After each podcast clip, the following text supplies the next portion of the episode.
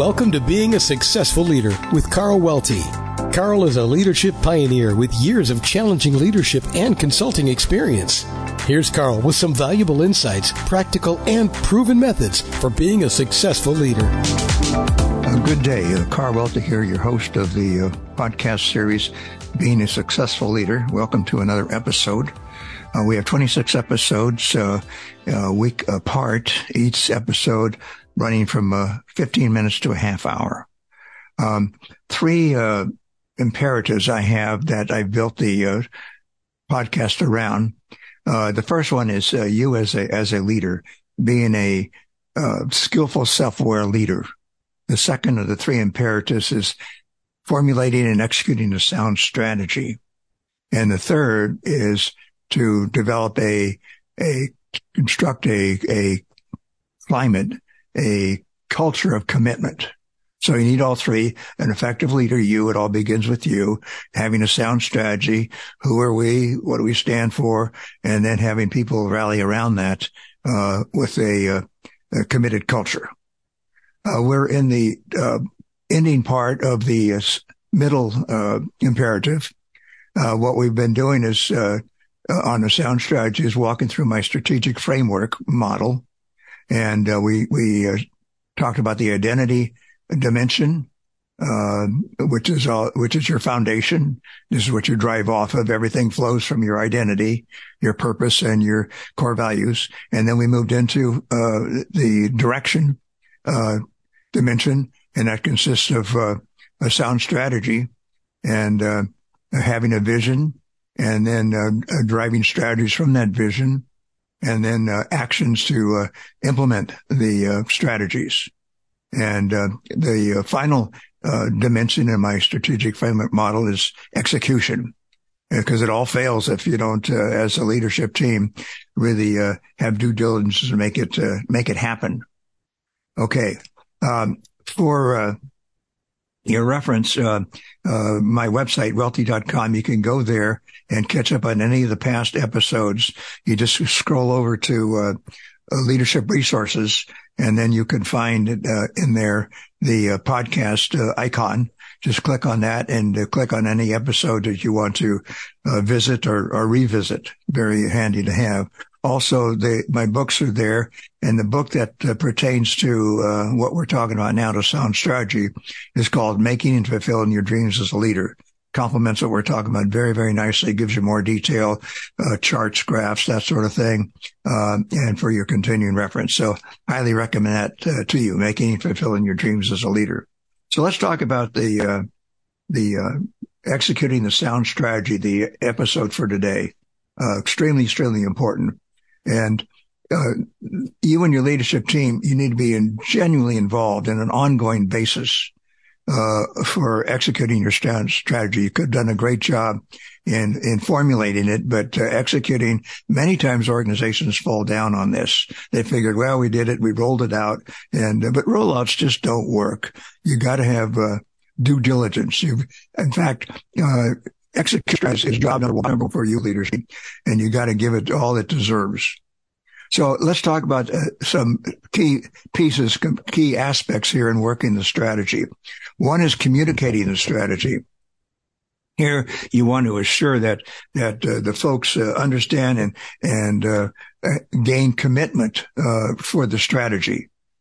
you want to use various mediums, you know, in person, your uh, in-house uh, memorandums, letters, uh, uh, presentations, videos, whatever, whatever suits uh, the mediums that you use in your organization. And repetition. Repetition is important. You just don't send out a, a, letter saying here it is and so forth, or to give one presentation. You need to continually be with it and and and communicating this uh, either in person or video, whatever. Your leadership voice you need to think about more than just the content and the rationale. Uh, that's important. There are three main things with your leadership uh, voice. One is the content of the message or messages you and your leadership team, and and the rationale for the strategy and and and uh, the background. The other is emotion. So you have the content, uh, including the rationale, and then the emotion. Uh, you got to get some feeling into this thing. Why is it important? Uh, what are your uh, hopes and concerns? And make it personal. People will will lock onto the emotion uh, a lot faster than just the, the facts, the content. And the third is symbolic. In other words, you have three facets to your leadership voice, the content, the emotion, and the symbolic. So tell stories, uh, use metaphors, use examples, and that really drives home what you're trying to communicate. So the leadership voice, give due consideration to all three uh, mediums here, the content, including the rationale, uh, the emotion and the symbolic. You and your leadership team need to do that as you communicate your strategy. Uh, so communicating strategy is one uh, key leadership practice. Another key leadership practice is living the strategy. Again, job number one for you and your leadership team. You need to model the way by, by walking the talk and talking the talk on an ongoing basis. And you got to make sure when you, uh, you, not only you, but you need to, if your organization is, is large enough that you have you know, leaders, uh, managers underneath you, you need to uh, really concentrate on how to cascade the sound strategy. It's just not enough for you. In fact, you know, research continually shows us that people look to their immediate leader managers to get the key to help them translate uh, direction. And so your, your leaders, managers down the line need to be really tuned into this and you have to make performance matter for them to communicate the uh, sound strategy and implement it. At their local level, you want to have a structure that uh, the different departments and regions and so forth with their uh, strategy to implement the overall strategy, align and support, align and support the overall organizational strategy. And that's a very important job for you and your leadership team, again, to help them communicate the strategy down the line and to ha- how to implement it and having a sound structure there to, uh, to help them do that as they go ahead with their uh, goals. Think of a hierarchy of goals as you cascade this down with the goals, always aligning and supporting the overall uh, sound strategy. Um, and it's an invaluable coaching opportunity for you, for your immediate reports, but down the line, uh, some great coaching opportunities for leaders and managers down your organization uh, line. Let's talk now about uh, another key aspect here, helpful operational mechanisms. So we talk about your leadership behavior. You got to make it matter and model the way. Uh, but uh, some key operating mechanisms here for your consideration. More than your consideration, I'd say these are musts. Number one is that you got to make sure that, uh, depending on the uh, rigor of your budgeting system, that your strategies are supported. Uh, they're built into your budgeting system. Of course, that'll vary from organization to organization. You may have some strategies that go over several years. So you got to make sure that they're properly funded. Uh, a, a, second very, very, very important, uh, item here in terms of operational mechanisms is strategy meetings. You want to separate your operational meetings, your staff meetings and so forth and so on from your strategy meetings. Uh, they're both important. Operational meetings typically talk about the, the tactics, the current kind of thing. And your strategy meetings, of course, will be longer term view. Um, you don't want to, uh, Patrick Lencioni calls it, uh, have, uh, uh, meeting stew where you mix together your operating uh, meetings and your strategy meetings and you, your strategy maybe doesn't get the, the due respect that it needs to and the attention. So, so very, very important to separate your operational meetings from your strategy meetings.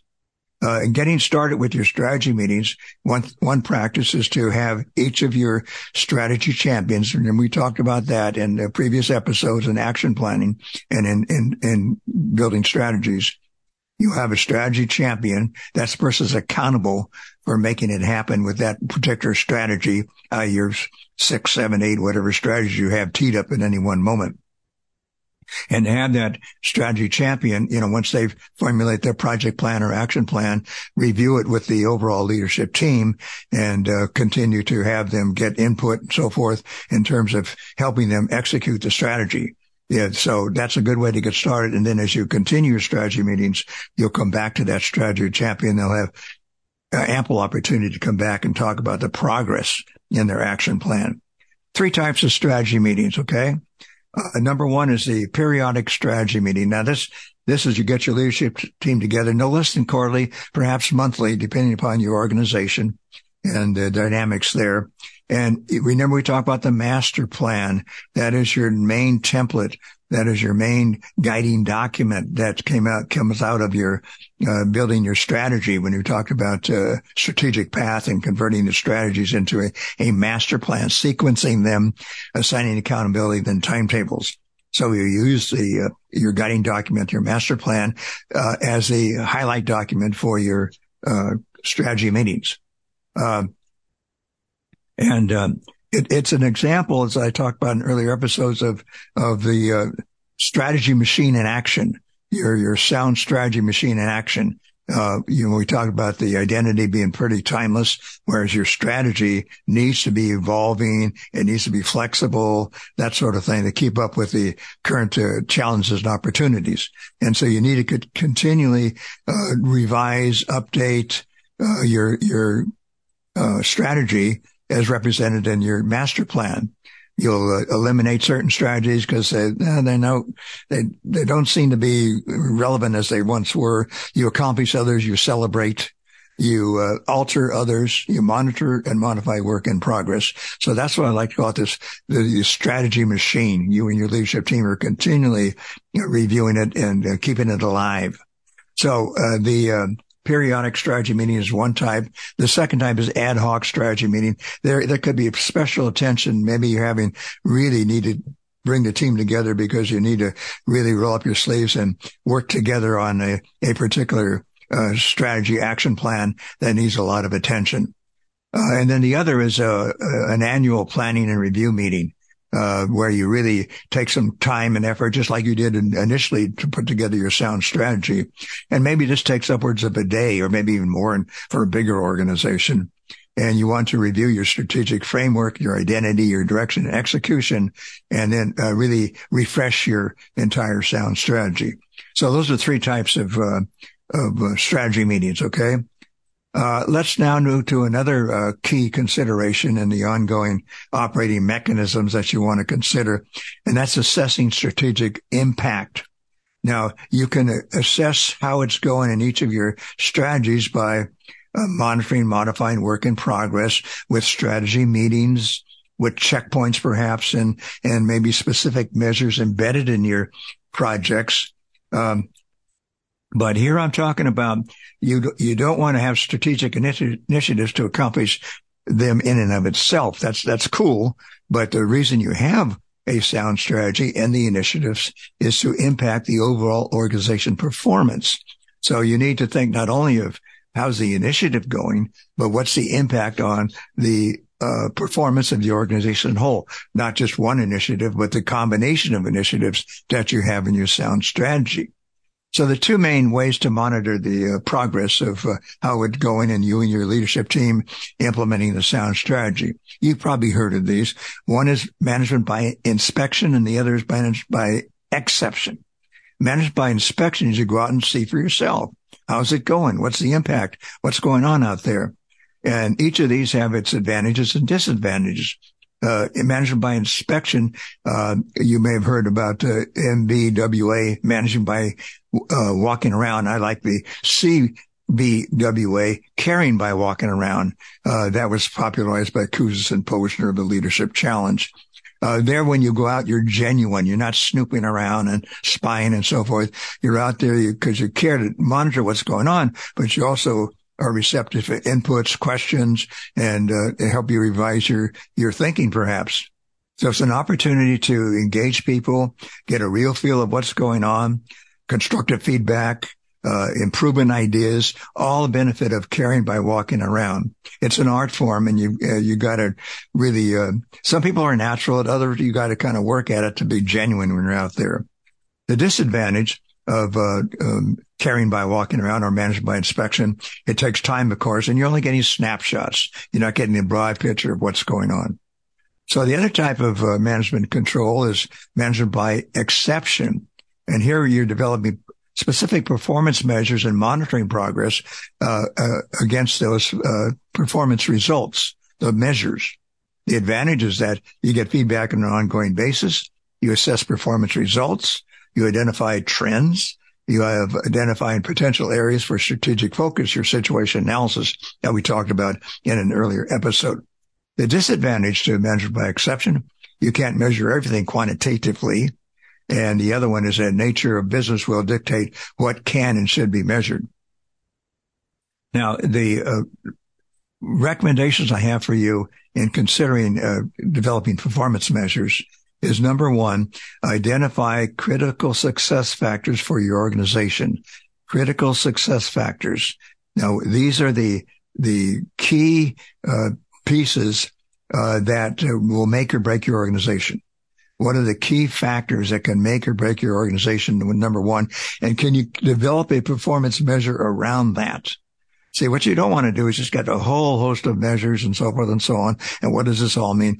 Focus, focus, focus, which we continually talk about the importance of that in sound strategy building. And so pick the critical few and see if you can measure those. Do not make the mistake of measuring things just because they're easy to measure. Okay. That's a, a major uh, faux pas many times of, of leadership teams. So the second thing you want to do in thinking of uh, performance measures is to review your critical success factors and determine if and how you can measure each. Can this critical success, excuse me, success factor be measured quantitatively? If so, describe the, uh, appropriate measure or measures.